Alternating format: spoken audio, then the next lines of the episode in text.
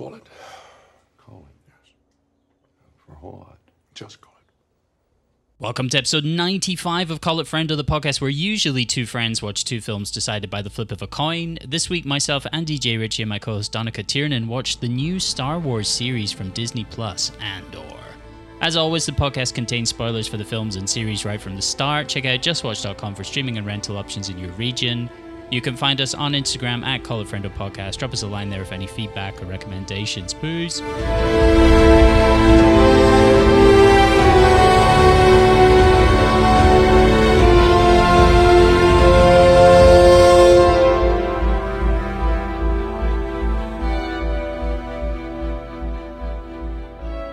That was beautiful. That was perfect. Yeah, indeed. All right, we're fucking live.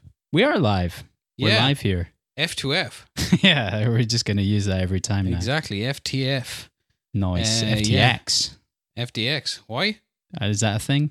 Is that know. not that crypto thing? I don't Ah, fuck you need to know stop hanging is. out with those polyamorous people from Portland, Oregon, Yes, exactly. with all their acronyms. And backronyms. Yeah, yeah, yeah. And you know what? You think the acronyms are just for the sex stuff. One time somebody I like asked me one, I, I just said yes to just, you know, comply. I had to, you know, pay the guy's mortgage for six months. That's good. That's it was not good. It was not. What have you been watching? All manner of things. I guess uh, maybe we should start with some trailer talk. Have you seen it? I've I've seen a few trailers. Oh, I don't know if really? you've seen the new Last of Us trailer. Uh, I have not. It looks amazing. It looks quality. I'm glad. Uh, Craig Mazin's last contribution to the television world was amazing. It was probably the best thing that came out that year, I'd say. Mm. Um, yeah, yeah, I'm psyched for it. I've tr- I've kind of avoided trailers. That's a good idea. I'm just a little bit worried about uh, Lyanna Mormont. Okay, why? She's not great because well, it's like that's the biggest um, sort of Last of Us game fan thing to say is she doesn't look like Ellie, Oh no! but it is a bit worrying. I don't know. She her, her I don't know. I don't think Do you she's know great. what? They we'll could see. they we'll could see. just recast Ellie as a man and get Elliot Page to play him. that would work. Well, do you know that's who the character is actually based on? I know. Yeah, that was Yeah. the, the joke Oh, there. Okay, sorry. That was it's a bit too it's a bit too sharp for me. Yeah, yeah. I was quite sharp there. What Um, was the trailer you were talking about?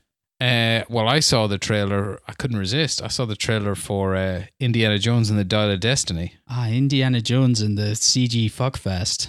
Oh, right. So you're not looking forward to this at all? I've heard I've heard some uh, worrying reports about test screenings. Oh, really? James Mangold has been very clear in saying uh, there have been no test screenings, so allegedly it's just some like 4chan trolling. But we do know that it involves time travel. Indiana Jones goes back in time. That's what this dial of the the uh, pick of destiny is all about. Are you for real? Yeah, for real. Is for that real. confirmed? I, as far as I'm aware, yes, that is confirmed that it involves time travel. It's I think it's going to be set That, may, that possibly upsets me so much. possibly during Raiders, and it's I think one of the characters is um the face melty guy, This melty McMelt face. this really bums me out. Um, because I was let me chime in because I'm generally an optimist with uh, almost anything. Optimist Prime. But the writing's on the wall as far as I'm concerned now that you've told me that because I thought James Mangold was a good choice for this because mainly uh, I I thought Wolverine was so good. I thought, oh, that's kind of a grown up way to handle the end of a, a, a character like that, which uh, the Kingdom of the Crystal Skull just completely lost the plot on. It wasn't good. And, you know, there's the Kingdom of the Crystal Skull sucks. It always did. But something about this and that trailer made me look like, oh, maybe they're actually looking at this fella near the end of his life and, you know, it, well, maybe this is all horseshit, but But if they're doing time travel, it's Okay, and If that here's is the- confirmed, Here's the thing. This is this is the other leak that came out, which is I mean, it could be bullshit. It's allegedly true, but the old Indiana Jones and the young Indiana Jones. No. The what happens is the young Indiana Jones dies saving someone, and then the old Indiana Jones fades away, and then Phoebe Waller Bridge picks up the hat and puts it on, and then it's like Phoebe Waller Bridge's character will return in she's supposed to be Marcus Brody's granddaughter, something like that. Alle- this is all alleged. This could be absolute horseshit. But That's I wouldn't that's be good. surprised. I would a bit. That's that's like really bad. Well, That- we'll see what happens. But, but I mean, they did hire um, James Woman Gold. There's no way that that's going to happen. We'll I. I like. Where is that talk coming from? Probably 4chan. I think it's a load of horseshit. But it's still fun, and people have posted lots and lots of videos already getting riled up about it. It would But, be uh, like, hilarious. Where if it confirmed that it's time travel? That I think that is confirmed. I think if you go back and look at some of the imagery, there's like a de-aged Indiana Jones, and some people were saying like, well, it could just be that that's like one of the early scenes. But there are, I mean, I haven't gone through with a, a fine Unless tooth they're comb here, doing but something like that Last Action Hero or Gremlins 2, the new batch, I think time travel is a bad idea. Well, apparently. Unless they're purposefully giving a fuck you to the franchise. Apparently, what happens in this film is that Hulk Hogan turns around and tells everyone to be quiet. oh, so. I actually quite like Gremlins 2, the new Yeah, batch. I mean, that's great. That's a great film. Ridiculous film, though it is. Um, But anyway, I, I'm a little bit worried about old Indiana Jones. I wish you didn't just tell me what you just but, told me. but doesn't that make it more fun now that there's there are actual stakes here? Because who knows? It makes it a bit more fun to kind of watch Hollywood go ahead and be completely out of touch all over again. Well, I actually quite like it. I think it's a good idea, Do you? and I want to see Phoebe Waller Indiana Jones. you see, it's actually perfectly fitting to talk about this uh, at the start of this week's episode because we'll end up talking about something that got this kind of thing particularly right. But just to state it plainly, Indiana Jones is not going to get, nor should it get, a new audience. It has an old audience. And that uh, that audience, it's not let's say entitled to its expectations. It just has its expectations. And those are your guys. If you want to do this, those are your guys. But that audience is old as hell. Yes, yes, yes. Which is kind of not a problem if you approach it right, which I think this week's subject actually did. But you're saying like once. those old people will take their children slash grandchildren. No. I don't think so. I think those those like for example, do you know it was a great example of this? For example, do you know what it was a great example of this? That would have been terrible writing if I'd written it down. I'm not reading off a teleprompter, Yes, guys. It's all scripted. Um, he wrote that. Phoebe Waller-Bridge wrote that. When uh, Die Hard Four came out. Yes. What's a pile of crap? Yes, what a pile of crap. Totally Live agree. free or die hard. Totally agree. Or Die Hard 4.0, it was called in some uh, areas. But it was a big time pastiched action film before anybody else were doing was doing them. It, it was before the Expendables. It did exactly what it said on the tin. Yeah. It was for its audience of the day. It was not trying to capture a new a new audience. If it was, what a dumb you move. think? I think it was No. weird. I just think it was like it was so unlike the other Die Hards. It felt like I mean, if you see what Die Hard again, I never watched Die Hard Five, which was like neither. a good A day, good day to, to Die, Die Hard. Hard. I just mean I think like at a certain point they were like ah, whatever. I mean Die Hard Four's got like Kevin Smith as a programmer. Yeah, Timothy yeah. Olyphant's the baddie. They do a thing where they're like changing traffic lights. I mean, it's just it's I'm like not saying it was good, by the way. Like, it's like just a bit crap. I don't know. I, I, I, don't know if I agree with your point. I think they did. I think they did capture a sort of 2008 zeitgeist of like uh, Facebook, the baddies, um, uh, the internet somehow. I barely remember that film. To be fair. I mean- Anyway, sorry to argue argue that point for no reason. yeah, but uh, I'll be very disappointed if Indiana Jones turns out to be doing tra- time travel. Let's put it like that. I would kind of love it if it's awful. I just think it would be hilarious if it's worse than um, Kingdom of the Crystal Skull, which would be tough. And they Yes. couldn't. They didn't even bring back Shia for this one, which is rough. Well, that's because uh, despite LaBeouf. redemptions with Johnny Bernthal, he uh, beat up that lady. Did he now? Which one was that? He's done a lot of FKA things. Twigs. oh yeah. Well, sorry. Goodbye, Mister LaBeef. Adios. Well, how about talking about actual properties that have been made and came out and people saw? Yes. Who's first? Um, first? I think I have slightly more than you, so it okay, might make you more go sense. first. Well, uh, in line with um, one of the films we watched last week, I watched uh, Louis Malle Double Bill. Mm. One of the films I mentioned on last week's podcast. Uh, I'll just briefly talk about it. Elevator to the Oh, I thought you'd already mentioned it last week. Did you want? Do you want to go into into depth? no, no, no, no, no, no, no. I'm just just being honest about what I watch. That's all it is. Uh, I, I This really, isn't. This is not confession. Just want you to know that. Okay. I really recommend people seek out and watch Elevator to the gallows. Yeah, tell me about it because I know nothing about it. Okay, uh, so Louis Malle, film noir, music by Miles Davis. Interesting Mm. enough, uh, I don't think he did many of those, and the music is really good. Um, Miles Davis is good. Who'd have thunk? So the story of it is there's a couple having an affair and they conspire to murder the woman's husband, who's kind of uh, the head of a intelligence organization, Hmm. and then the her lover is a veteran of the Algerian War. So then, as it like, I saw this years ago, Is and this, just- is, is this in the 60s, this film? it was made in 1958. Mm. And then on the way out of the building, the guy notices, uh, remembers, let's say, that he he forgot to hide one piece of evidence. So he goes back in, gets into the elevator. To the gallows. The Presses the gallows button in the the, elevator. the caretaker turns off the electricity in the building. He's trapped there for the night. Then a young couple steal his car and go on a sort of a rampage, and it. Bec- I remembered it as a sort of a fun cat and mouse game, but I never noticed, obviously back in the day, that there's a real commentary on actually the French imperial wars that they were uh, struggling to Mm. try and keep going in the 1950s and uh, the effect it was having on the population and the young population. Really, really good. Um, just a high recommend. It gets lumped in as a new wave film, and I like some new wave films, but this isn't. This has got more like the production value of something like Rififi, which we watched for this That's podcast, which was which was just film. absolutely excellent. Loved it. Yeah, and uh, then I watched another one at the other end of uh, Louis Malle's career.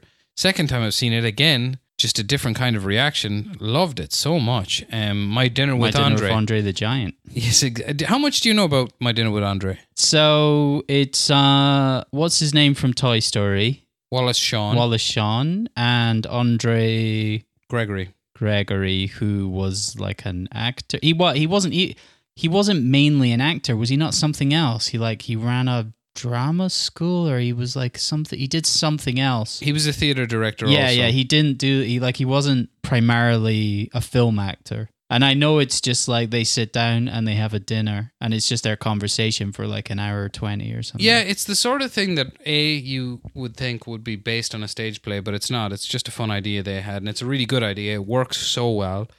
I remember really enjoying it before. I watched it before because uh, Abed from Community does a, a send up of it in, in one episode, and I I, was like, remember. oh, that seems like a good movie. But watching it now, years later, it just, uh, I mean, so the Andre character has been all over the world. He's done all manner of new wave hippie things. Um, whereas Wallace Shawn's character is just a jobbing playwright slash actor trying to get through life. And they have very different philosophies. Uh, but as the conversations go on and on, it just kind of, I don't know, it has a wonderful way of making you appreciate life. Uh, I've I found it absolutely beautiful. The film. The there's a, a famous piano piece that goes off at the end. Erik Satie's uh, Gymno de Oh, nice. number one. Number Dun, one. dun, dun. That like it's just very Yeah. nice. Driving to through Gymnopédies. something like that. Yeah, Yeah. gyno. Something like that. And uh, yeah, uh, if nobody's ever seen this film, much like we said with Atlantic City, and like I just said with Elevator to the Gallows, uh, I would really recommend seeking this out. I I'll watch I this feel like again this- when I feel I, like this is like a famous film within film snob slash critic circles, though. It's just not a thing because I feel like this is a thing that people bring up. Hence why it got referenced in the TV show. maybe. Um, I Roger Ebert was once asked in an interview uh, to name like if because he was complaining about cliched movies, and uh, the interviewer asked him, "Well, can you name one movie completely void of any type of cliche at all?" And it was uh, Jurassic he, Park three. he said Jurassic Park three. That's right. classic. with extra dinosaurs. No, um, he said my dinner with Andre, and uh, I do, I do think he actually might be right. I do think even though there has been probably before this and definitely since this attempts to ape this kind of idea, nobody's pulled it off quite so well. Like for the first half of the film, uh, Wallace Shawn barely talks. He fancies himself as interrogating, and then he eventually gets involved in the conversation. Like it feels like a real conversation. Yeah. It's very, very good. What do you got? Give me one. Well, I watched something I think I might have mentioned before, and that is Michael Apted's adaptation of the Robert Harris novel Enigma, which came out in 2001. I don't. How much do you know about this? Well, I know the story of the Enigma. Well, bear in mind this is fictional. Okay, then nothing. It takes it takes place on the planet Neptune. Oh, nice. no, I, I think this film kind of got shat on a bit at the time. It came out just after 9-11, and I think it was probably a time where people were like, eh. 12th of September? Yeah, that's right. It came out on the, midnight. It came out at 12.01 a.m. Uh, on the 12th of September. I remember it not being a success.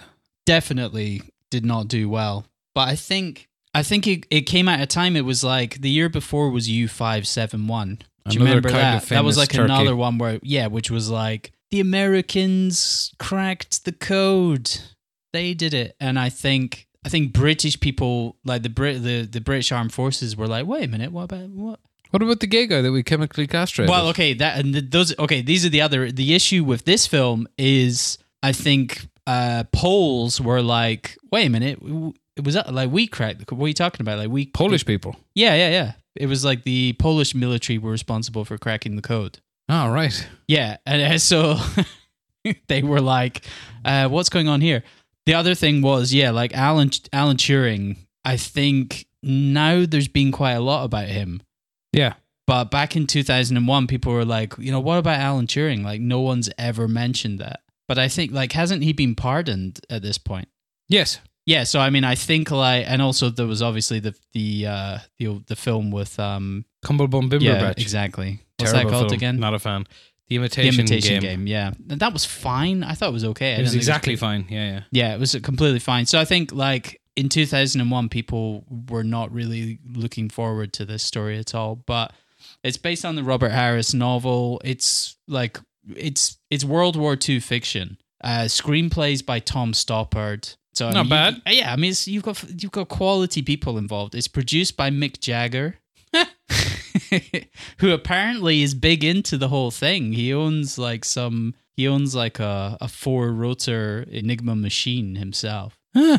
At which he Why not? to the film production. So like he's way into the whole thing. It's uh John Barry's final film score. Okay. And it is brilliant. I think the score is extremely powerful. I think that's part of the reason why I like this film so much. I've seen this film six times, seven times. Wow. I've seen it a ton of times, and This I is one of those ones time. that got you. Yeah, yeah, yeah. Just everything about it. You've got Dougray Scott, Kate Winslet, Jeremy Northam is this sort of smarmy spy character. Is really, really good. Tom Hollander, Jaime Lannister's in it. There's yeah, you've got like a quality cast.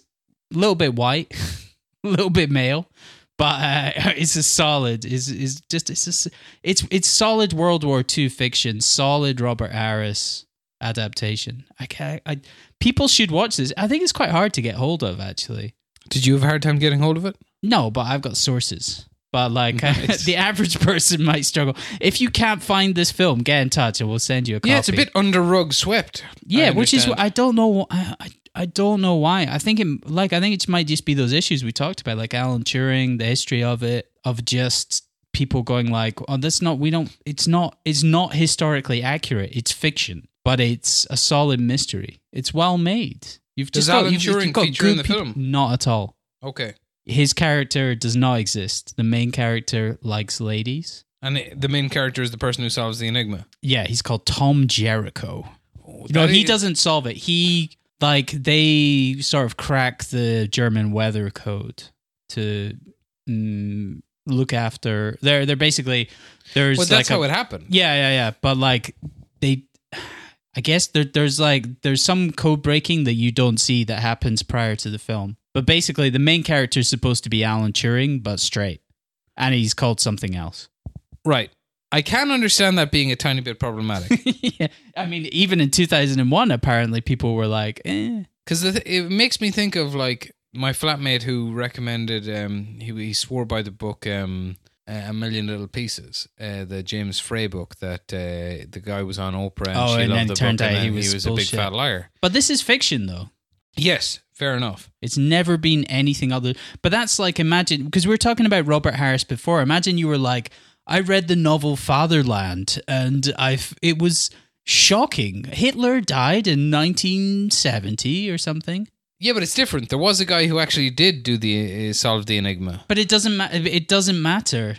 It's it's it's fiction. They're they're not claiming that it's a true story. Fair. So it you could put it in the same category. It's like alternate history, whatever. I will take your word for it. I would like to watch it. Yeah, You- I would, you, I'd recommend watching it, and then you, you know this kind of uh, thing is my bag, baby. I'm super into everything World War II right now. I mean, again, to quote, as we've quoted many times, Stephen Carlin, if you don't like World War II, there's just no pleasing. You. There's no pleasing you. because yeah, it is exactly. the best war ever. it's So I'm I'm I'm all in on the World War II right now. Nice, nice. If I think of any other hot recommends, I'll send them your way. I got two TV shows that I watched. Hmm. So I've I might have said it here. I've said it to loads of people that um, the White Lotus was the uh, the I don't know best representation of the hospitality industry and the You've, you've definitely mentioned that when you Psychology. watched season one. Yeah, yeah, about a I, year um, ago or something. Now, The White Lotus season two is really, really good, but it has moved away from that aspect of it. Now, it's still set in a luxury resort, this time in Sicily. Jennifer Coolidge is the only remaining character from the first season, just at a different White Lotus resort. Then you've got Tom Hollander, uh, you've got Theo James and his massive Willie. Um, Which apparently is not real. oh, thank God. I'm sorry to break that to you. I just read that today. Apparently, he was wearing a piece. Thank God, because it's an intimidating penis. You've got a great cast: F. Murray Abraham, F. Murray Abraham. Ah, good for him. He's getting yeah. Aubrey Plaza. But what it's missing is Murray Bartlett's hotel manager from the first season, who was what Who is Murray Bartlett? I don't even know who that he's an. Australian actor who uh, he had a few big roles back in the like nineties, I think, as far as hold on. Looking would have been his big one, but he's coming. He's going to be in The Last of Us. He's in that. Oh, good for is him. coming up. Who's Yeah, he playing in The Last of Us? Not sure. He's Um, playing The Last of Us. I'll tell you- Oh no, no, no! They've got the the page for the game. Never mind. I'm yeah, getting fuck it. Whatever. Yeah, yeah, yeah. But um, yeah, they've more leaned into the side of the White Lotus, which is sort of dissecting society as looking through a, a lens of the hospitality industry or luxury resorts in general. I've heard this one is less funny and more serious. It's yeah, it's certainly less funny. Um, it's very intriguing though. Tom Hollander is in it in a kind of a dastardly but enjoyable role as a sinister gay. I remember Tom Hollander playing an arsehole character in the thick of it. Does he? He's like, I mean, he's supposed to be like, I guess, like the Tory version of Malcolm or something. Oh yeah, yeah, yeah. he's, you're he's right. the you're right. You're right. fucker, I think he's called. He's very good though. I, I mean, I'm guessing that Malcolm's supposed to be Labour and the other side are supposed to be the Tories. Yeah, yeah. right? I don't think Malcolm is based on Alastair Campbell. Yeah, yeah, yeah. But I don't think that stated that one is the other, one party or the other. But it's pretty clear from accents and stuff who they are. Anyway, there's drugs and sex, and it's in it's in Sicily. Uh, it's not quite as good as the first season, um, and it's annoyingly got one episode more. I was sure it was finished when I watched the episode last night. I was sure it was coming to a conclusion. Credits rolled, and then they just made the announcement. Oh yeah, there's just one more episode. So anybody listening to this, yes, I have not seen the last episode of it. Ah, I will be watching it. Overall, uh, not as good as the first season, mainly on account of the absence of Murray Bartlett. But uh, really, yeah, I'll tune again in again next year. It's back for season three. But there has been an all-conquering look within the service industry uh, with a new show. So, have you heard anything about Christopher Storer's The Bear? No, Right. So it's just called The Bear. the Bear, yeah. I brought uh, up a film with you last year, maybe no, this year probably. Boiling Point with Stephen Graham Sure. the one shot inside the restaurant. As enjoyable as that was, it did bring to me a bit of clarity on what issues I've had with service industry sto- dramas throughout the years, which is that the drama's always elsewhere. They utilize the pressure of a kitchen situation like boxing movies use a boxing ring. And it's all about the psychological other stuff going on outside there. What the? You mean there's like pressure of like the customers are waiting? Is that what you're describing or what? Well, no, that's what I want to see. You see, that's what I always want to see because I always think that there is actually enough insane drama inside that workspace that if you can get cinematically or in a visual storytelling sense how tight the space is, how well it has to run to run correctly, then all your other drama just need be peripheral to move the story along because it'll be entertaining enough watching people work in a kitchen well. And the bear fucking nails it, to be honest.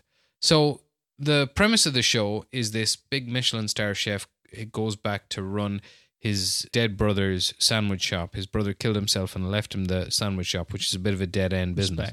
And he's in there working it, trying to work with the old staff and make them work with him and trying to elevate the state of the business. Like there are personal traumas that intervene in it, but it's mostly just in kitchen drama, drama about trying to make a restaurant work, which I've always felt is interesting enough. That's why people watch all those documentaries about cooking shows and shit like that. You don't need Stephen Graham to be an alcoholic coke addict in the back for your story to work. You just need people oh, I see. Okay. who really want to make their kitchen work well because it's interesting. Like anybody who's ever been in that world w- thinks it's interesting, and anybody I ever tell stories to who has never worked in that world thinks it's interesting. So they have a little bit of excess drama here, not excess, but ex- uh, drama external to the kitchen here to I don't know keep people interesting or keep things moving one way, but it's mostly just about trying to make the kitchen work, and it's Mm. brilliant for it. I loved it. It's only eight episodes long, Where half an hour show? each on Disney Plus. Okay. High, high recommend. Might be. It's close to the best thing I've seen this year on TV. Hmm. You go. Well, I've, I was just going to mention a couple of things because I've talked before about Eastbound and Down. I got through season one and two, finished season three. I think season three is where the show very nearly jumped the shark. Don't know how much you remember about season three. Hardly anything. It's where uh, Kenny moves to Myrtle Beach, Okay, yeah, I got you. and I think it's- actually that's the last season I watched. So for me, oh, it man, have season jumped four is shark. the best season. Oh, really? Oh, bollocks! Must get onto it. So you definitely need to finish off the show. Season three is a bit. Season three is the most cartoonish, I would say. There's like there's some parts with uh, Will Ferrell's Ashley Schaeffer. Like there's a part where he basically it's almost has like slaves and stuff, and he he, he gets into a big fight with uh, the big bike, the like black biker gang, and there's just a bunch of things that happen, and also it definitely is like in season one and two they were like pushing the envelope and it was like ooh it was on the line. And then season three there's elements where i'm like all right yeah i mean i can see why that's a bit bad. I can see why that's a problem and probably that should go away a little bit i just think they were like possibly running out of ideas a little bit some of the episodes are written by um Harris Wittels are you familiar with harris No. whittles no. Harris Wittels was like a really funny stand up comic who died of a heroin overdose, maybe about in 2014, 2015, maybe. He was great. He wrote for like Parks and Rec and stuff like that. But he was super funny, really, really funny guy. He co wrote some of the episodes and they're they're very wacky, but they're definitely too wacky. Hmm. So season three of Eastbound and Down, in retrospect, now seems a bit dodgy. But I remember season four is quality, so I'm looking forward to that. And you'll no doubt go on to that. Yeah, soon enough. Uh, well, the other thing I still, the only thing I've been watching week to week is uh, Rick and Morty. How's it doing? It's great. There was an episode like about three episodes ago where they made this comment about writing. There's like a sitcom. It's there was there was like a the most meta episode I've ever seen. Um, you know, for for a show which is extremely meta, they did Yeah. one. They did one episode that was like super super meta, and they had this comment about like creating comedy or like writing of like just saying like, oh, the only reason you're doing that is eh, like it is like born out of misery. There was just it was like one of the most honest things that you never ever see said anywhere, and it was hilarious to you know it was it was like such clarity, but it it really made Particularly me laugh a coming lot. from big old misery guts yeah Harmon, exactly exactly. It was just him explaining his point of view. But who's a good follow on Instagram. I don't, do you follow Dan Harmon on Instagram? no Although yeah, I haven't seen him in a while. Maybe they maybe he's disappeared. He just does DIY stuff. It's funny. Oh, fair play. Good for him. Um, but yeah, I think the show is still solid week to week. And I think it's just coming to the end of the second part of whatever season. I think this is season five or something. But I haven't watched it since season two. I, I oh don't man, like- you're missing out. There's some great episodes there. I know the fan base is annoying as fuck, But I mean, it's twenty minute episodes. There's some really, really good episodes. You see, the thing is, is I like I, as you know, I'm not on the internet. Uh, oh, you don't so- like cartoons, do so you? deeply. like animated.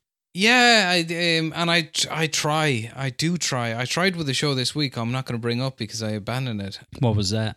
Oh, uh, Neon Genesis Evangelion. Oh, okay. You yeah, tried tried some, again. Uh, some I've tried that before because everyone says it's the best one.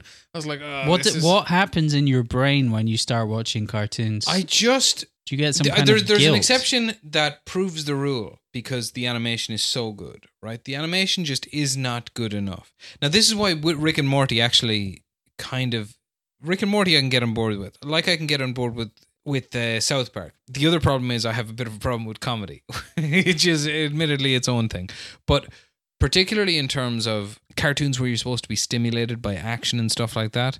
It's just the fact that it's not real enough that bugs me. Which is why uh, Arcane that came out on Netflix, I think last year, was just a, a game changer for me because the animation is so good that I was able to enjoy it. That show that everybody else enjoyed on Amazon, Oh yeah, we talked. Yeah, Invincible. We talked about that. Yeah, I season could- two I will be couldn't out get soon into it. enough. but I know that I'm the problem. Uh, particularly when it comes to this Neon Genesis Evangelion, I just can't get into the Anything fucker. that's got like that type of title, it just I'm already concerned. good. I'm sure it's fine, but like uh, there's some of the like anime things when I see the title has like about ten words Yeah, that's fair. and it's got a couple of colons in it, I'm like, all right. Well, the, no, the issue with um, Rick and Morty is like I definitely should watch Rick and Morty because I really like good comedy. Yeah, that's uh, the crazy thing. but I just never give any time to it just because. And it's stupid because I like I've seen Father Ted twenty million times. I've seen I'm Alan Partridge twenty million times. I'm I not sh- putting Rick and Morty up. No, no, the no. I'm not. I'm not, I'm not saying that. I'm not saying that at all. What I'm saying is like I'm clearly a comedy fan. Sure. I should dip my toes in the comedy waters. So, but it's just I've, I've mentioned uh, this to you before. Dramatic shows are often way funnier than any comedy shows out there. I don't think I, I don't really watch a lot of comedy. I mean, I in know, general, yeah, I don't, don't watch stand up, and yeah, I don't watch a lot of sitcoms or anything. So you, yeah, I think you make a fair point. But comedy. Eastbound and Down change like the like when my because my brother Ushin who listens to this podcast a lot. Shout out Ushin, how you doing? He, he listens religiously. It was his most he got that is his number one Religious. podcast this oh year. yeah, shout shout out to uh, Ting from Taiwan, who's also religious listener. really? Yeah, Ah, hey Ting. Yeah. Anyway, yeah, Ushin is Ushin watches mostly comedy, and uh, in the week before my wedding, he came over and stayed with us, and we just ripped through Eastbound and Down, and it did make me think like, ah, God damn, it, I should watch more comedy, because I I don't know, maybe it's just because like, Rick and Morty is very clever, and it's it, I th- I don't know, does it think it's very clever? I think the fan base thinks it's clever. I don't think it's. I don't think Rick and Morty should get knocked on. See, like, I don't know anything cunts. about the, the fan base, but I've heard reference to it. Yeah, What yeah, is the issue with the fan base? There's there's like a typical like Reddit um copy pasta that's like to be fair, you have to be very intelligent to watch Rick and Morty. And it's like a whole thing of like, and yes, I have a Rick and Morty tattoo, and no, you can't see it. It's Hold like on, a was that you saying to be fair you have to be very intelligent to watch Rick and Morty? No, no, no. This is All right, that- this. I God. said this is like a red. You know the things where Oh, so people. that's the the vibe. yeah, yeah, yeah. So like that's like a thing that people post all the time. That's that's what that is. Is like a like a, a kind of block of text that people post, and then Ah, it- okay. it's like a meme format, and they change it. See, I'm not on the internet all yeah, know much. you don't you, you don't understand the lingo. To be fair, you have to be very intelligent to be on the internet. See that like that's how you would take that, and then Uh, no, to Yeah. be to be fair, every episode, every minute of Rick and Morty I've watched, I really enjoyed. Um, so it's and I mean, time is limited. I get it. It's fair. Yeah, yeah, yeah. Do you know what's a show that I would love to get back to and uh, watch the end of? Because I only ever watched the first series, but um, it's got uh, my main man Danny in it. Vice Principals. Oh yeah, I, I I finished that off. It's definitely worth watching both seasons. Because I remember Second season is it goes pretty wild. The first season is wild enough. Yeah, yeah, yeah, yeah, yeah. Uh, I remember I devoured that in like a day or so. Maybe I watched it super Mm-hmm. quick, um, because the plot is compelling as well. Like Eastbound and Down, actually, they they're like that's got a good ongoing plot. That might be a, a factor as well. I think what worked well for Vice Principals was they had like a two season arc Okay, and then it already figured done. out, and they, I think they shot it all at the same time and then just released it over Ah, two fair. years. Was it the same people behind Eastbound and Down? Yeah, it's um, Jody Hill, because it's that Danny same sort of insane vibe. yeah, And- and, uh, David Gordon Green. And uh, what's his chops? Just Walton Goggins just Yeah, belonged Goggins in that world so much. That's such a good character. Oh, so brilliant! Like camp or evil? Super I camp, can't tell. super Oh, camp. God, yeah, yeah. He's Just got his like Asian wife, but he's like the campest man ever. Ah, it's very funny. He's very funny. He's, He's, brilliant, in everything. How good is he? Who would have thought that Shane from The Shield would turn out to be like a fucking comedy legend? Because he's so dark in that. But also, he's just like he's great in everything. He if. I, if I see his name in the credits, I'm like in. Yeah, He's at least the, it's got him in it. One of the greats. Now, I believe you have one other thing that's a lead into this week's topic. Yeah, off of the back of watching uh, Andor, I decided to watch 2016's Rogue One. Do you want to hear how I first watched Rogue One? How did you first watch Rogue One? It's a sad story. Okay, I, why? it's, it's it's funny though. It has funny bits in it. Um, This is only six years ago. Bear in mind, m- maximum. yeah, I know. I I know because I've I've known you within the time period that you watched this, so I'm intrigued. oh, so you will remember the, one of the incidents around. So um, Interesting. uh, a friend of mine died tragically. Oh yeah, I do recall that. Yes, and um, him and I uh, we used to go to the cinema a lot together. Um, and we would uh, get get bottles of wine and glasses and uh, drink like classy lads in the cinema. It was a lot of fun. Fucking hell. and uh, like Rogue One would have definitely been one we would have done. And I was all intent on because his parents lived near the cinema where uh, we uh, I, we used to go. So I was kind of intent on visiting his parents before Christmas when I went home for Christmas one year, and I bought them a bottle of Bailey's. And uh, before I uh, walked down to their house, I um, it's sad, but it's, it, I was promise you it has a funny ending. And I went to see them eventually. Anyway, um, I went to the grave. Uh, just it was the the first time I'd uh, been there since the funeral, and it was very very difficult for me. And I couldn't go down to the house, so I went to the cinema to see Rogue's Rogue One and drank Bailey's. Oh yeah, that's uh, that's that's one way to watch it. I watched it like a year later. I'm sure um, your friend would have appreciated. He the- would the have. gesture Um, I watched it a year later and appreciated it a, a lot more. I'm a fan. of Rogue One. Yeah. I would say, and this will, it, will- I'll mention a bit more about Rogue One, but leading into Andor, I would say Andor, one of the problems with Andor is that it now makes Rogue One look like a fucking cartoon. Because I think Andor is so good and has so much depth that Rogue One feels oh like no, a, really? Rogue One feels all it feels hollow. It just feels Rogue One feels like a cutscene now in a game, like a in in a longer form thing. Like Ah. Rogue One is just I can see how it might result in that. it's it's Yeah. just like a bunch of scenes that have been stuck together going, yep, we go from here, we go to there, go to the next thing, da da da boom, the end. There's you don't like Without any memory of the actual structure of the film, I can imagine what you're talking about to be true. And I think that was a that was oh, so that was already a problem with Rogue One anyway. Like Gareth Edwards, who'd who got previously the had project, made. and then Tony Gilroy Well, so it. Gil, okay, so Gareth Edwards had made what Monsters, Godzilla, and I think this was his third film. okay, yeah, yeah, that sounds about right.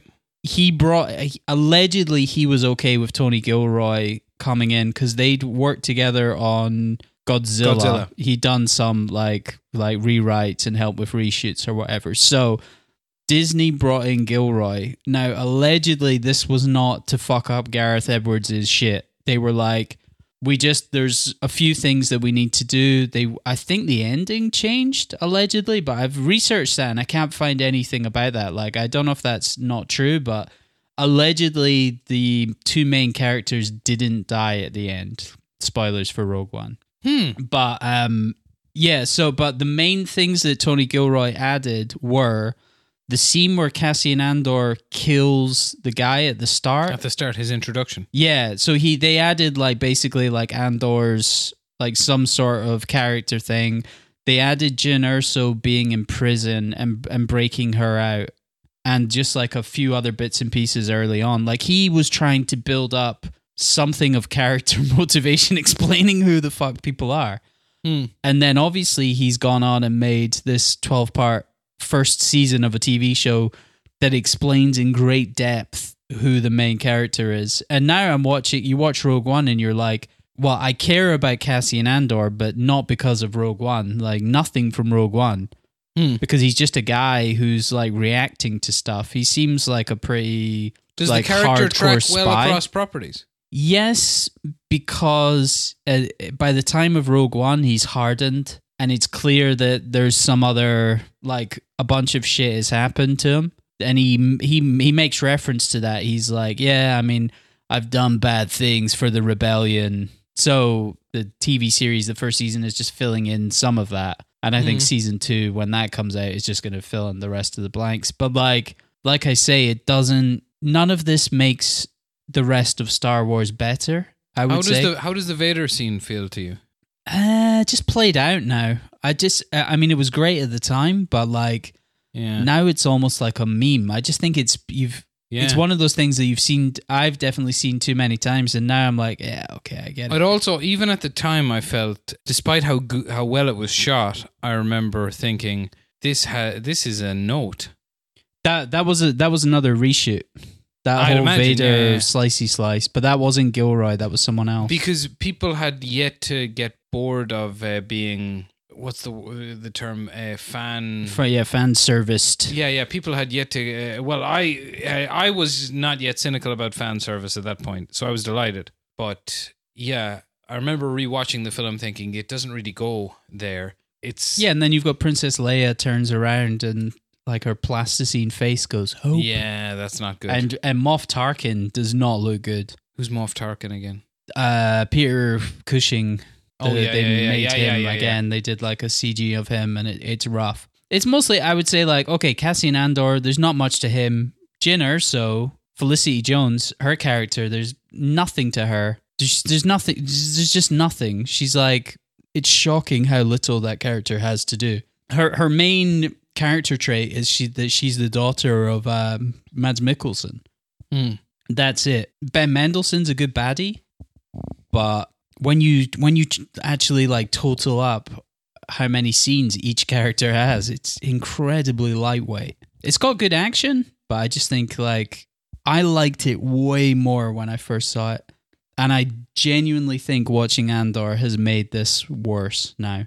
It's an appropriate moment to move on to Andor. Yeah, so I'll, and- I'll start with a superlative statement. Go on. I, I just wanted to I wanted to just before we go into Andor, I just wanted to check what have or haven't we seen in star in the Star Wars world, okay, I haven't seen the Rise of Skywalker. which is unbelievably poor. I I've heard that. Yeah, I read a summary of uh, the Duel of the Fates the other day as well. Um, I ha- uh, I think I I think I've seen almost everything else, including no no no. I haven't seen. You haven't all- seen any animated shows, surely. I've seen some of them, but no, no, no, no nothing significant. Nothing, just can't watch nothing significant. Yeah, uh, the only reason I've seen some of the animated shows is because they entertain my daughter, and it's better that than Baby Shark. That's that's the only reason. I'm not interested.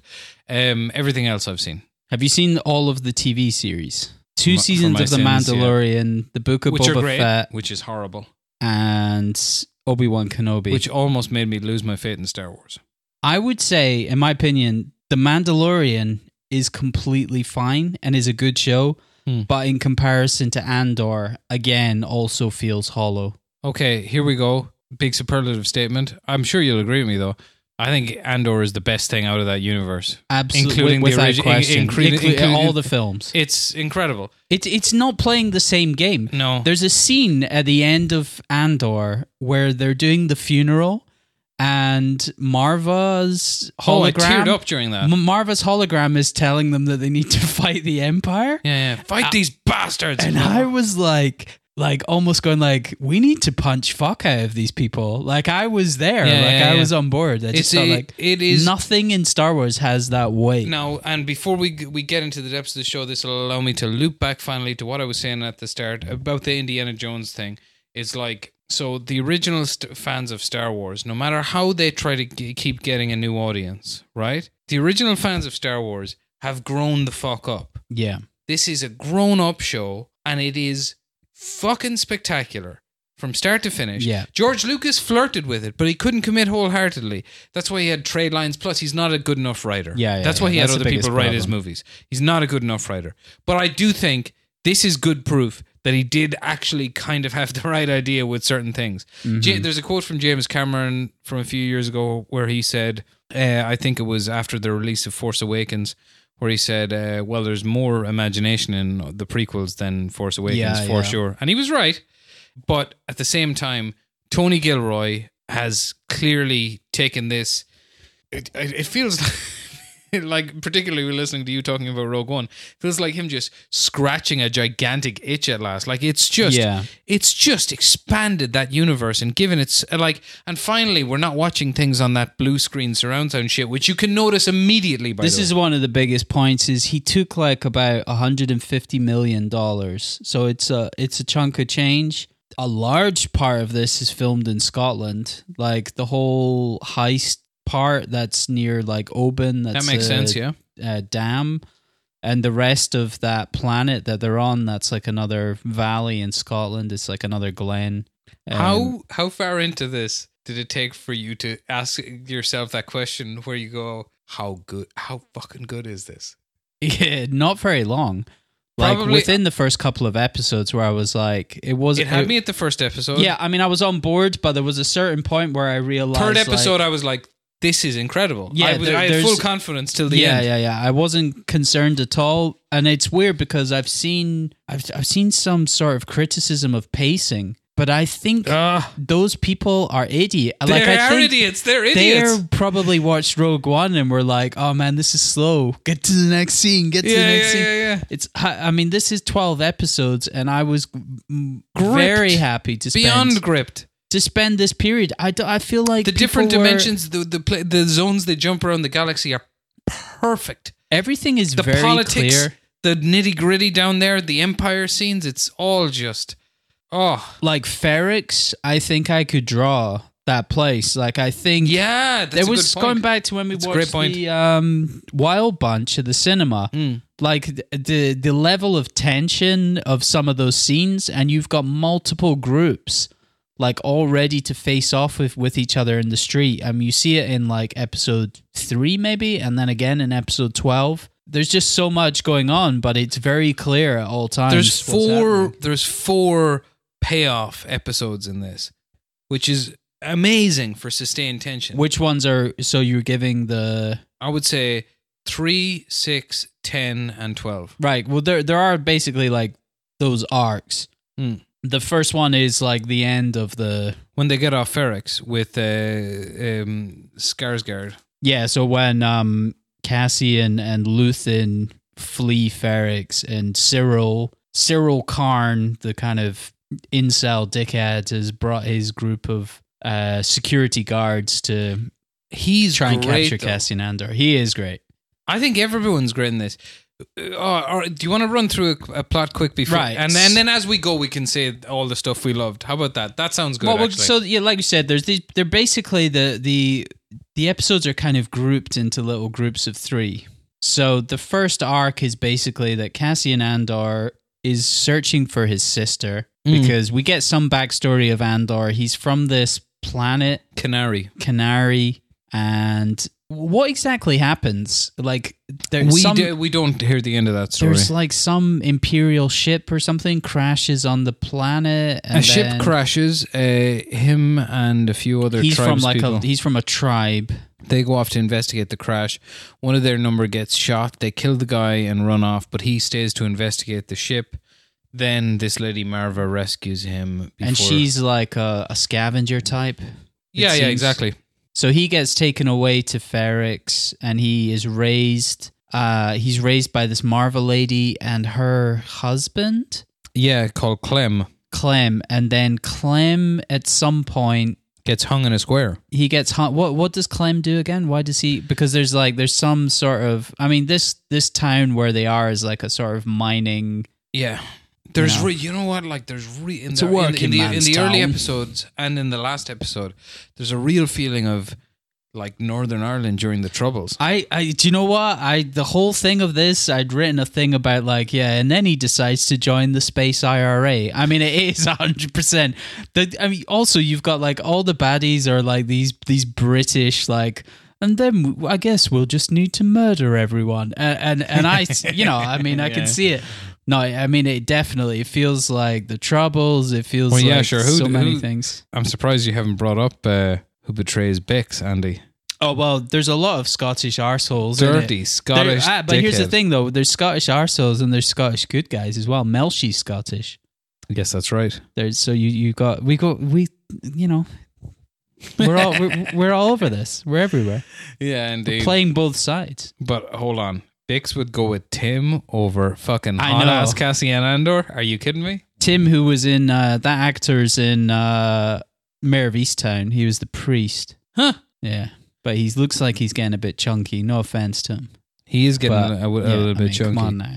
So Anyway, fair play. yeah. I mean, he had to. He had to. Uh, he had to fucking dob in old uh, Cassian Andor. He was trying to protect his interests. So it opens up with old Casa. He's on this um, uh, pleasure planet. It looks like Amsterdam or something. Uh, he's trying to find his sister. Yes, welcome to Space Amsterdam. And uh, then these two boyos come up behind him and they're like, uh, they, they basically want to beat the shit out of him or something. But he kills both of them and goes on the run. Were you shocked by that early on in it? Um, no, because I remembered in Rogue, Rogue One, One. I knew that he killed that. He killed like a member of the rebellion, Mm. just because he the the guy. The scene in Rogue One is like he's met this rebellion member, and the, that guy it has got like a like a fucked up arm, and they're about to get caught, and he can't climb out, and he's like, "What about my arm?" So Oh, yeah, yeah. You've just so like uh, Andor shoots him. He's like, yeah, sorry. So I got the sense that he was already like had done some bad stuff, but at the start of it of this, he's pretty hasn't really done anything too bad. It seems. I mean, he's been to jail. No, and we learned that he stole that uh, Imperial part. Right. He's still stealing some stuff, but not for any like rebellious reason. Just because he wants to get some shit. He wants to. So he some stuff. pops into um he pops into uh, Ferrix. Uh, he's on the run at this point. He needs to hide out and get out of there because he's just killed these two people. His image starts getting out there, and the person who's in charge of Space Amsterdam wants to uh, uh, cover it up. But this other guy, overzealous guy, says, "No, no, no, we're fucking, you know, we're going for that." And your man uh, asks him to juke the stats. He's not going to do it.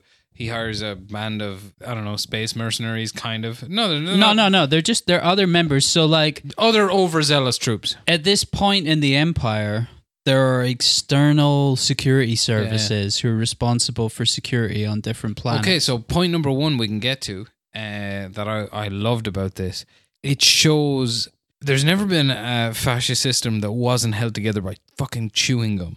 Like This- it, it, it, it's so like it's kind of such a weak system because everyone's afraid, yeah so nobody reports things accurately. yeah i mean this like sp- it speaks to what probably what russia's like to an extent. I'm sure Totally, many yeah, other yeah. places but like where you're in fear of saying anything to your superior because i mean you're gonna fucking you're gonna deal with the consequences. The other thing about that is like these like stormtroopers and imperials in general in this are scary as fuck. Yeah, and they're not scary in anything else. Like they're cartoonish even you know like across pretty much every other star wars property there's Yeah. not a great deal of like stormtroopers are like they're a bit shit yeah.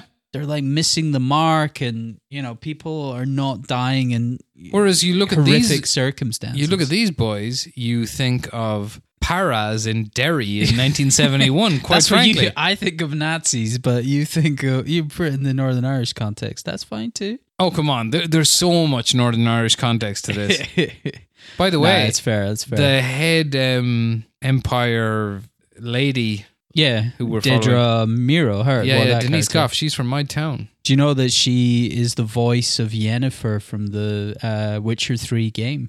I did not. There you go. That's she is fucking terrifying. She's very scary. Yeah, as a present, she is. Yeah, I like her a lot. And it's odd to root for that love story, but I was rooting for you it. wanted her and the like scary incel boy? Wow. I did, yeah, yeah, yeah. Because the thing is, I quite liked him because of his demonic mother.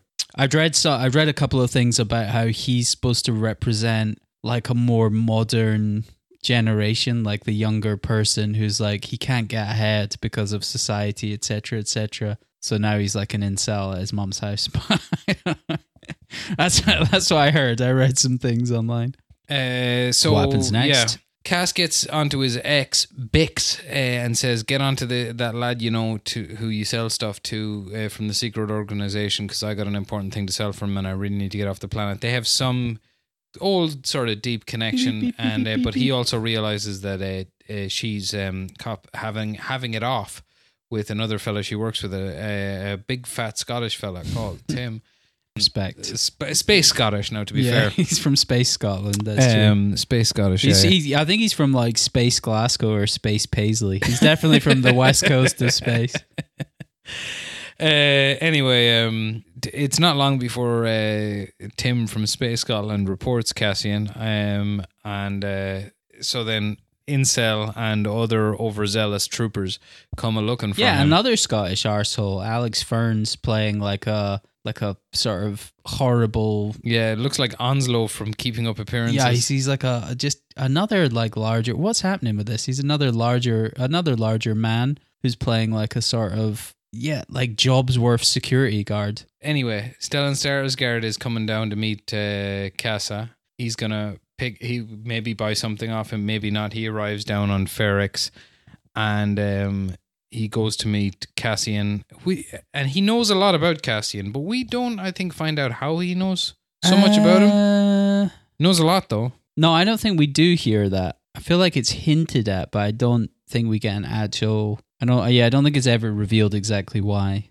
Cassa's Cassian's um, whereabouts get uh, revealed by Marva's robot, his mother's robot, Also, can I just say, best robot easily. without question because he's just like Made me so cry. like yeah. So what the, the most likable R two D two can fuck right off. Mm. C C three PO should be smashed into pieces anyway. Yeah, yeah. The one from Rogue One rewatching kind of annoying actually. Alan Tudyk, right? Yeah, Alan Tudyk's uh, like not great. but this robot is by far the best. Yeah, it's yeah. like a little mm, dog, a little puppy. Can I stay? Can I stay one more night? Oh burp, my burp, burp. God. He's the best. Anyway, yeah. Then all of a sudden, still Stellan Skarsgård's like, motherfucker, don't have anything on you that you're not in control of. It's uh, and we're all, heat. all He's playing the heat game. we're all we're, we're automatically like, yes, yes. What's gonna happen? The action scene that follows is excellent. That was the confirmation for me that this is going to go well. What do you mean the the shootout in the Yes. the factory thing? They keep it on the well. No, no, no. I'm not talking about that. I'm talking about the one on the street. Oh, that yeah, no, that's like yeah, that is full Northern Ireland. they keep it on the ground. Uh, like the the way the sound travels, they're looking where's that coming from, etc. Like, and eventually the boys escape by way of distraction. It's excellently played out. That's why I feel like I said the geography of Ferrix to me again seems really clear. Next up, Casa gets dropped off for what will be the heist. No, Yeah, so Luthen basically says like, "Why are you half arsing all this stealing random shit yeah, you're talented against the Empire? Like, why don't you go all in?" and uh, I suppose it's because he's got you know his finger in other pies, etc., something like that. But he does agree, and he, he he'll go on for this uh, heist, which is to steal a payroll from this planet where there's a meteorite shower once every so often, Which So is a great idea as well. yeah, and really visually effective. Yeah. Then at around this time, we're introduced to uh, Meero. Uh, De- Denise De- Gough's character. Meero. Yeah, yeah, who starts investigating. And she's like up and coming in the ISB, which is like the Imperial Security Bureau or something. And the main guy is uh Maester Pyce no, Maester uh, what's his name? Qyburn? Oh yeah, yeah, yeah, yeah. He is. He's Qyburn. from Game, of Thrones, yeah, Anton Lesser. He's uh, I mean, he's so good. yeah, yeah. He's such a, a great baddie. Oh, he's great in everything, isn't he? Yeah, he's, yeah, ju- yeah. he's just got He's such presence. He's brilliant. But um, it's in those scenes, and like I feel like the sole purpose of those scenes in that chamber is to show what a shit show it is to run a fascist organization, because they keep trying, they keep uh, diverting the mission to point score with the Palpatine. Mm-hmm. Like that happens two or three times in the course of the series, where they'll ju- they ju- they just they're everyone's scared of Palpatine, uh, so they It does. It gets into almost wire like depths of like yeah, Yeah, like yeah, totally. inner workings of an institution, except it just happens to be a fucking fascist space bureau. but it's like it's it's going. It's they're they're in the same territory, and the game stay the game. the game does stay the game.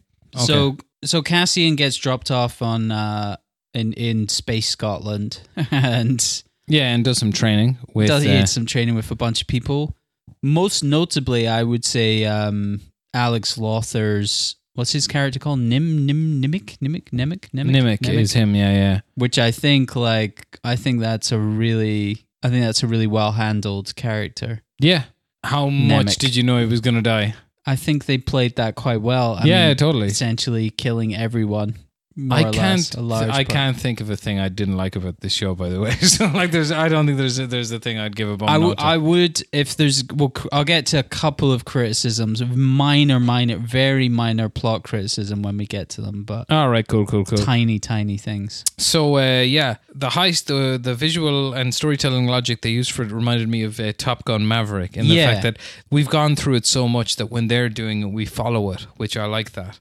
The, the only thing I'd say about that is like in retrospect how after watching Top Gun Maverick I feel like they could go even further and show us more like e- give us even more of it Of Just it- beforehand. Yeah, just because I think like I because I wasn't I think like Top Gun Maverick opened my eyes to like give people a simple like a, a logical plan and drill it into the audience Mm. and then reveal and show it happening. Yeah, yeah, yeah.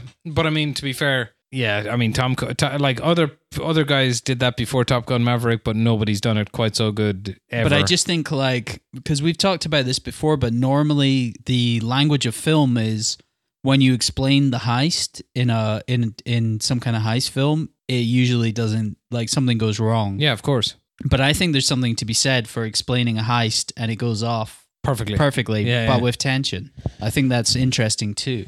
Uh, we've also got to contend with uh, during the heist, um, dickhead who's in charge of the outpost, and uh, he the way he treats his son horribly and kisses the ass of. Uh, you know the visiting colonel or whatever. You know who I'm talking about. The guy whose family gets taken hostage. Yeah, yeah, yeah. I don't know any of Guy those who looks like- names. Just guys, a guy who looks like Bill Bailey. right.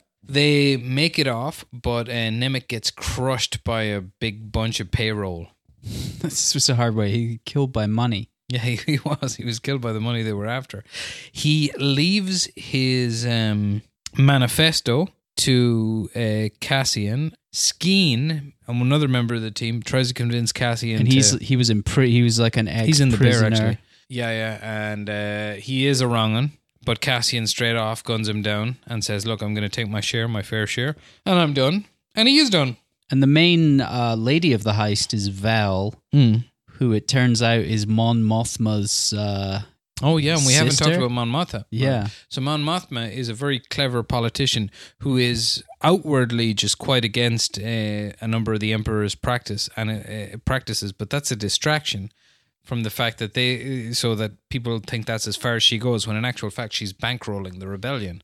Shock horror. And actually Vel is her sister. Yeah. I think Mon Mothma first appeared in Return of the Jedi. Really? That character, yeah, with a different actress, obviously. But then I think, and then she appears in some of the prequels, and she's in Rogue One. So she's like, eh, I mean, that character is has been in Ever the same few things. actress? Not in, not in, not in the first, not in, uh in, not in the first film she was in because that was like 1985 or something. yeah, so it was like it was some other lady. But she's been, she's in a bunch of stuff. Like she's considered like she's high ranking. She's canon. Yeah, she's canon. She's in a canon. And she is what class or something? She's from some Chandr- Chandrila, Chandrila, Yeah, yeah.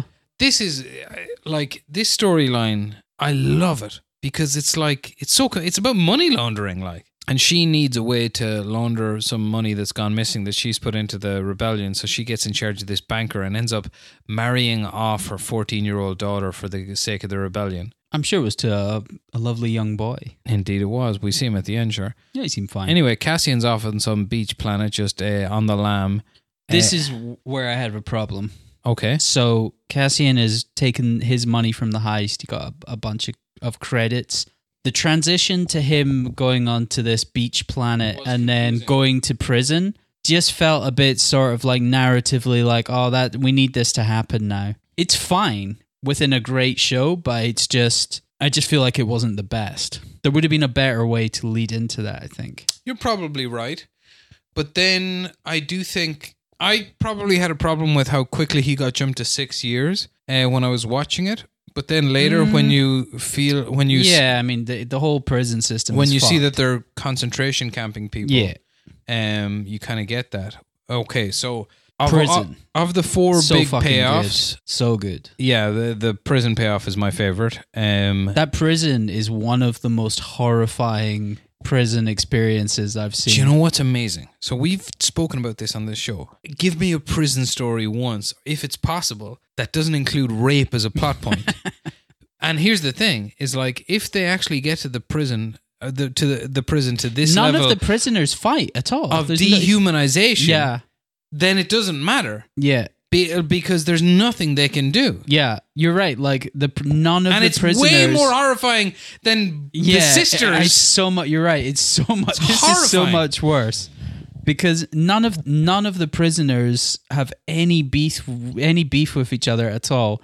No one argues. No one fight. Like no one. I mean, like they argue, but like only because they're trying. They're trying not to get in trouble further.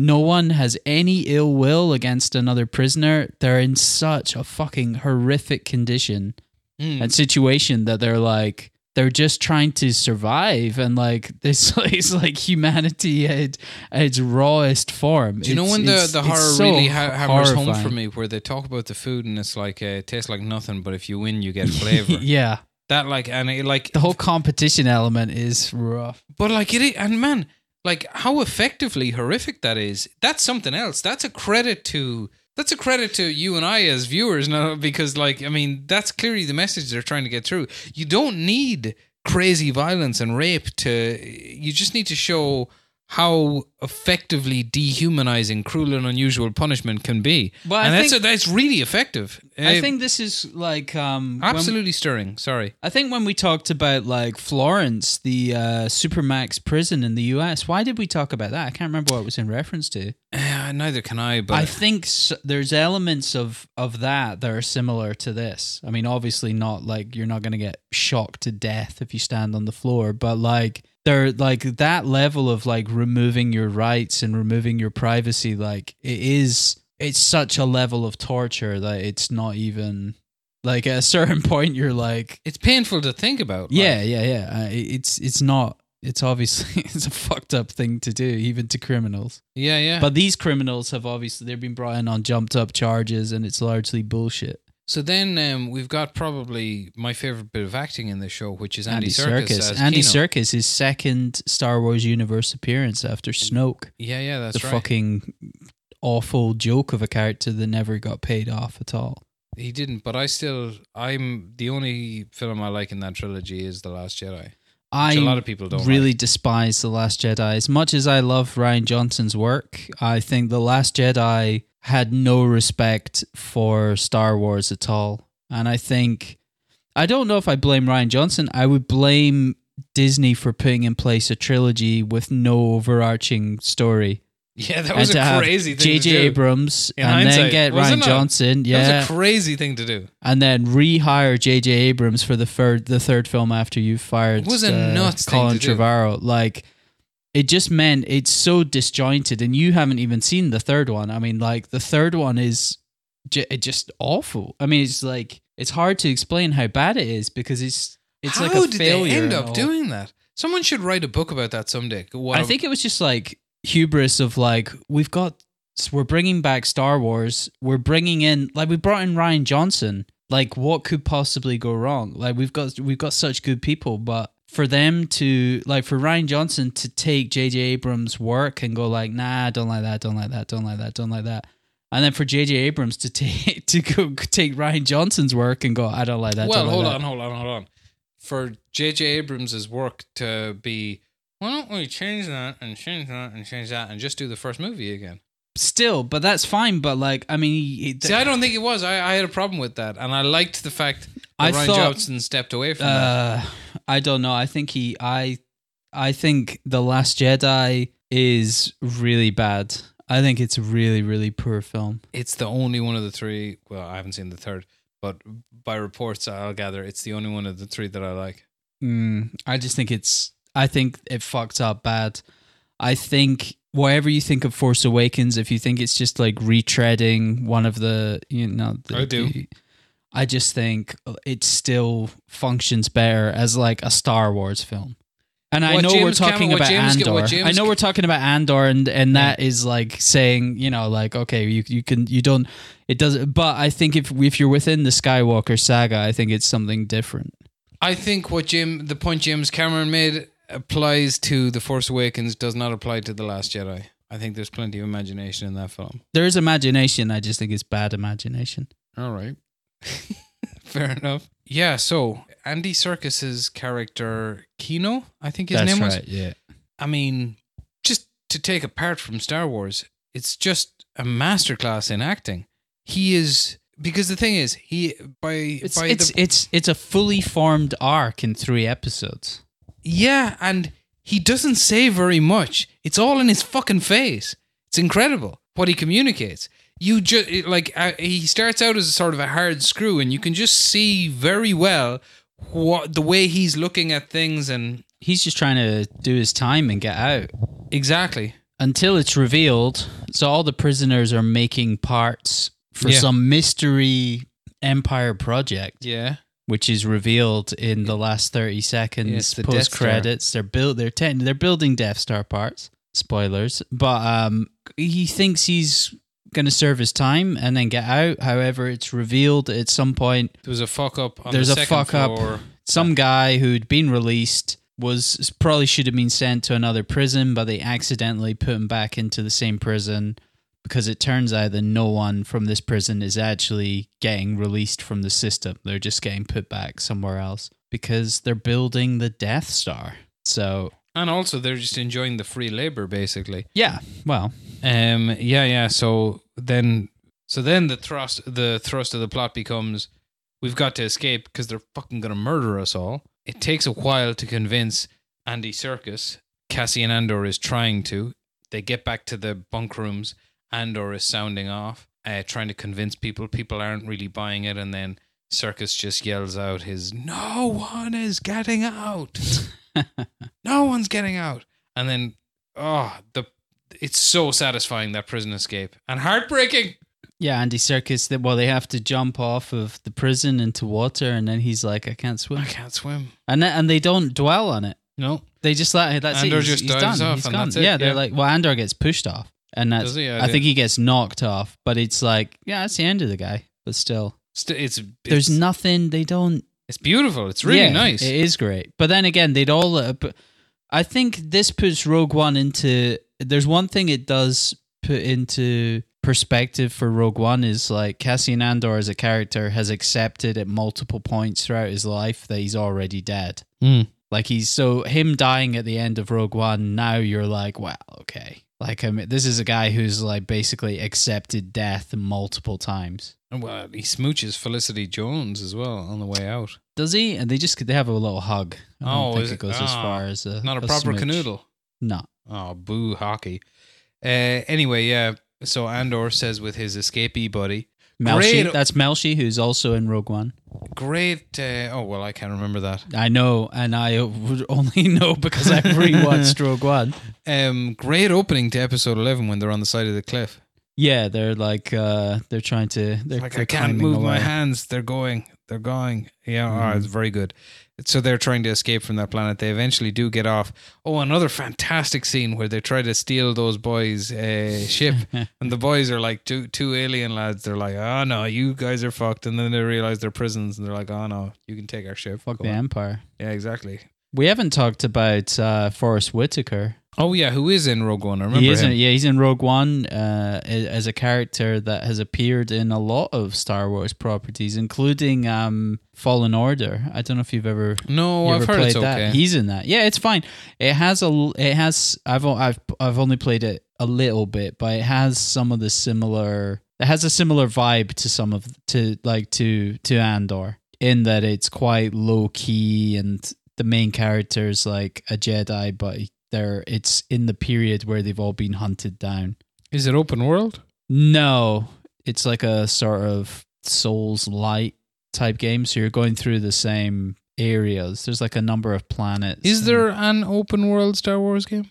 There's a new. There's a. There's a bunch of new Star Wars projects on the way. So there might be something like that coming out soon. Anyway, the whole time the rebellion has basically wants to kill Cassian Andor because he knows about what went down on the moon with the heist and shit like that. Which is very dickish. yeah, it is. I mean, I get it, but like, They This- also I- want to. They also are willing to let this guy die, whose uh, transport is going to get intercepted. at this point they haven't formed the rebel alliance so it's just kind of like uh, a group of individuals who are doing basically carrying out terrorist attacks Yeah, and so there's this one guy whose name is um, anton Kreegyr or something Anto Kreegyr yeah, yeah. and he's planning an attack on like a power station and they They know that- he's coming and they yeah, let it they happen, let it happen so as not to give it away. Much like uh, Enigma. but I do, yeah, it's sim, yeah, exactly, same thing. But I don't think um I I feel like the Star Wars universe hasn't really touched on that very much, like the rebels No, no, no, sacrificing people, all, like doing bad shit, and I think that's that's the level of depth that's been added to Star Wars in this, just because previously it was like it's the goodies versus the baddies, but now it's like It's the, nasty, dirty fascism. By far, the most interesting aspect of uh, this to me was the inefficient bureaucracy of fascism, which sounds like a mouthful to say, but I, I liked that they captured that because that is historically the case. That uh, regimes like this do not work well because they're run out of fear. So ev- everything works hazily, and every, like there's so many fuck ups along the way. It's only because Meero or Mira, uh, Mir- uh, Meero Meero. Meero is so dedicated.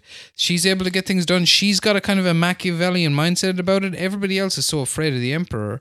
And then you've got the other side of it, which is what it takes to actually run a rebellion. Where he's so Stellan Skarsgård gives that great speech where his emperor, empire mole tries to get out, and he asks, "What have you sacrificed for?" He's it was like, like, well, literally everything. Um, which he makes a good case for. It's a good speech, but the best speech by far is, Nemik. of course, Maarva's. Oh, Maarva. I was going to say, like, there's that one from Nemik where I think it's from his little manifesto thing where Hmm. he's talking about how, like, uh, a fascist regime leaks eventually just because they are ruling through fear. Yeah, yeah. But yeah, Maarva's is great. Best I mean, moment with like a be- best moment with Nemik uh, though is when um, he says to Andor, so "We should just sit back and be thankful." And Andor says, "Do I look thankful?" Yeah. in his sexy thankful? Argentinian accent. Even though Um, he's Mexican, is he Mexican? I believe so. Um, I'm sorry. Anyway, yeah. So uh, Maarva's funeral is going to happen. Bix has been tortured relentlessly, but she has not given away uh, where Andor is. Really inventive, conceptual torture device. The screams Oh, yeah. of young children played th- into your head. I thought about that.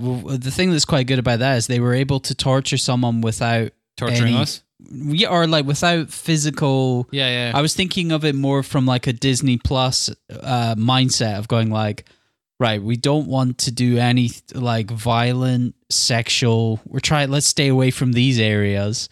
And so, just purely mental torture that, as you said, is like the voice, the voices of alien children that were being executed, and then it it fucks up your mind. I liked it. Yeah, it's a solid torture technique. I'm gonna. Anyway, it. so they got their funeral going on. Cassian, of course, comes along. Maarva gives her big speech out of a robot saying, Fuck these bastards, these sons of bitches. Stand up to these motherfuckers. these bastards. the uh, an Empire guy tries to shut down the robot, but then uh, at that point, all Sunday, blo- Sunday, su- Sunday, bloody Sunday, the, the uh, young boy throws his little uh, his bomb, yeah, yeah, his his petrol like bomb, Molotov thing. Yeah, uh, and uh, all hell bla- breaks loose. Andor gets Bix and Co off the planet. Before going off to join Stellan Skarsgård for series two. for season two, which Yeah. is is, uh, is filming now. It just started filming recently, and it's going to take two years, about nine months of filming, and then a year of post production. So it'll be out in twenty twenty four. Ah, I can wait for that because it's so good. I will watch this again. I know this already. I enjoyed this so yeah, much. I, it's it has I've watched the so Ma- all, I've it. watched all the Mandalorian twice, and this is better than it's Mandalorian. way better than comfortably. Mandalorian. Yeah, I mean, like I said, I'll say I again. enjoyed watching the Mandalorian. This is my favorite is Star Wars thing. This is it's not playing in the same league as any other Star Wars property. It's not trying to be the same as any of those. Like it's just it's kind of like when Marvel decided, okay, we're gonna do Captain America: Winter Soldier, and it's going to be like a spy thriller. Mm. It's that, but times a billion. Yeah, it ma- it's made me excited for Star Wars again. Genuinely. Um, I don't know. I'd see this almost as like a different thing. I think but that's what I'm saying. Look what's happened over at DC. Who's in charge now? Fucking James Gunn. mm, the response to this it will not be something Disney can ignore. Like the the are, but are people watching this? Yeah yeah it's been very big. It's been very well respected. and It's been very popular, and um, particularly in response to a, a pretty bad slump after Obi Wan Kenobi, Kenobi. uh, which was not good, which was very not good. Anyway, I am super excited for. I just hand the keys to Tony Gilroy as far as I'm concerned. I heard he was thinking of making a third season of this, and it was going to be completely improvised. And it, it was the he was he was thinking of calling it Yes Andor. Thanks very much. don't know, Thanks, thanks. going. I'm here all week. That's that's weird to end on. So that. next week on Call It Friendo, it's Federico Fellini. Do we know what's the week after that yet? um, oh, we might do. I think. Avatar. Yeah, it's Avatar. Oh, how excited are you for Avatar? Uh, yeah, I think I'll be good. I, I I'm trying to keep my expectations in check. I don't think I have your expectation level. I saw a very funny thing. Uh, well, uh, so the bro internet is kicking off because James Cameron said uh, testosterone is like a toxin. Respect. and like they're all, yeah, man, give me your extra if you want to go through the crime-ridden streets of Philadelphia and stuff. I watched the internet, and it's basically just James Cameron giving out about being a young fella. It's like one of the most taken out of context things you can imagine because everyone, uh, Well, the other half of the internet, surprise. the other half of the internet, the film fan side of the internet, is going, man, all your films are testosterone fueled. What are you talking about? But it's literally just him saying, yeah, no, I was young. I'm much more focused now. So Fair anyway. play. Yeah, I'm excited for that. him. I'm excited for Federico Fellini. Uh, I'm excited for everything. What a week. What a time to be alive. Indeed. And I will watch this again. If I, that's the problem. Is like I keep saying it, but this is so meaty and it holds. I mean, it's there's so much to this that it does make other things look a bit sort of crap often. But there's plenty of other good stuff out there. I'm sure we'll find something of similar quality level. Well, I'll tell you if I find anything.